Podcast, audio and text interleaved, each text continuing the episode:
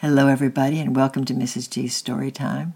We are reading Where the River Begins by Patricia St. John with permission of Moody Publishing Company, and we are on Chapter 3 The River.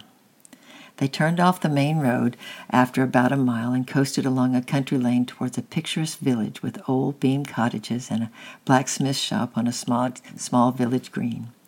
They stopped to buy pop and then cycled along the bridge to find a nice place for a picnic. The big river had risen almost to flood level, but there was a small tributary further on, away from the village, where they could amuse themselves privately. Francis was not quite sure how to reach it, but he pedaled on, and Rom followed trustfully. They turned into a gate they did not call that did not say private, and hid their bicycles behind the hedge and trotted up the path that led to the top of the hill. I think the river is down on the other side, said Francis. Hurry up, Rom. It was a lovely place. Great beeches with gray forked boughs arched the path, perfect for climbing. The leaves were not yet sprouting, and the catkins pranced above the undergrowth, and the birds were already chattering and trilling about mating and nesting.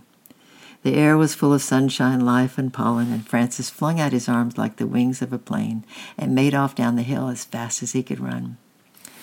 There's the river, he shouted. I told you so. Race me down to the bridge, Rom. But Ram was not used to the steep, muddy paths, and he caught his foot in a rabbit hole and fell on his nose.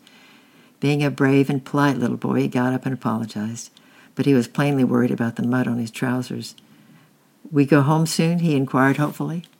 Home, yelled Francis, not on your life. Look, I told you I knew where the river was. Come on, Ram, step on it.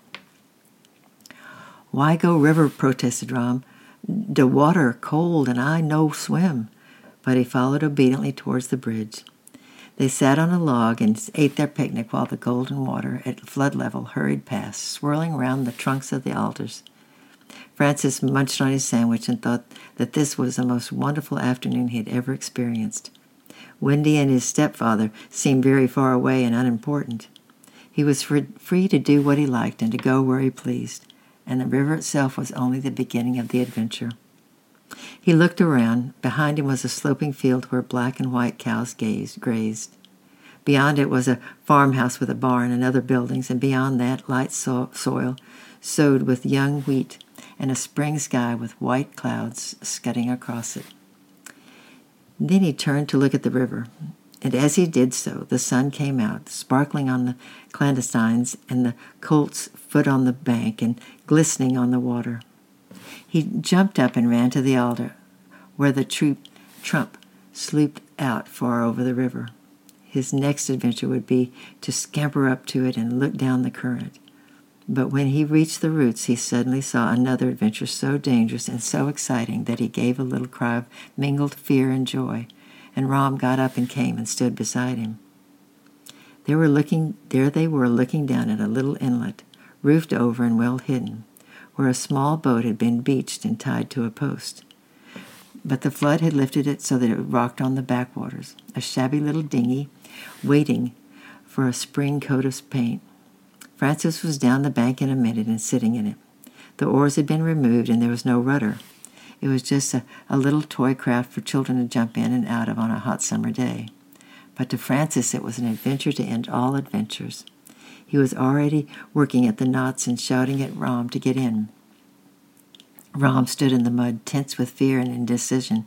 He decided at once that to launch a little boat was exceedingly dangerous, but he knew too that he was quite incapable of controlling Francis, and that he could not desert him. He made one last appeal. No, Francis, he cried, spreading out his hand in supplication. Come back. Not good. I know swim, Francis. For the last knot had been slipped, and the boat, caught on the sideward swirls of the water, was heading on for the main river. Rom, who dreaded being left alone more than anything else, made a jump for it and landed in the boat beside Francis. It rocked alarmingly, but held to its course. In another moment they had left the backwaters behind them and were launched suddenly into midstream. Francis fell silent, and his face grew rather pale. He had never dreamed of anything like this happening. He imagined himself holding onto the boughs of the trees at the edge of the river and going for a nice little ride, but the boat was now completely out of control. It pitched along through the foaming current. Rom behind him was sobbing and muttering, sure that his last hour had come. and Francis rather thought it had too. He clung to the side and tried to think, but the boat was moving so fast he could not think at all. If only he could stir it shoreward, shoreward and catch hold of a branch or bump into a reed island, but he could not do anything, only cling. Then, above the rush of the water, he heard shouting, loud, frightened shouting, from the bank. He glanced over and saw a man, a very large, angry man, running as fast as he could, with two little boys running behind, followed by a furiously barking sheepdog. The dam's just ahead, you idiots, yelled the, young, the angry man. Turn the boat in. Trail your coats on the right side. He was running faster than the boat and had gotten well ahead of them.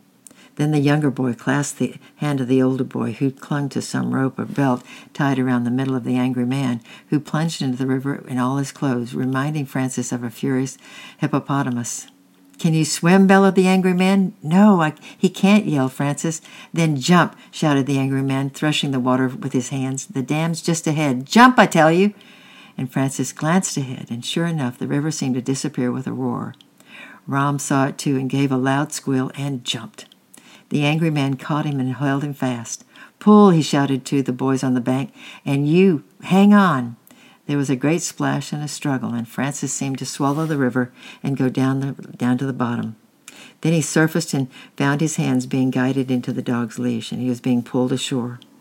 The angry man was already struggling out of the water with Rom in his arms, and a moment later Francis was picking up, picked up like a drowned puppy, and thrown on the grass, soaked, frozen, and sobbing.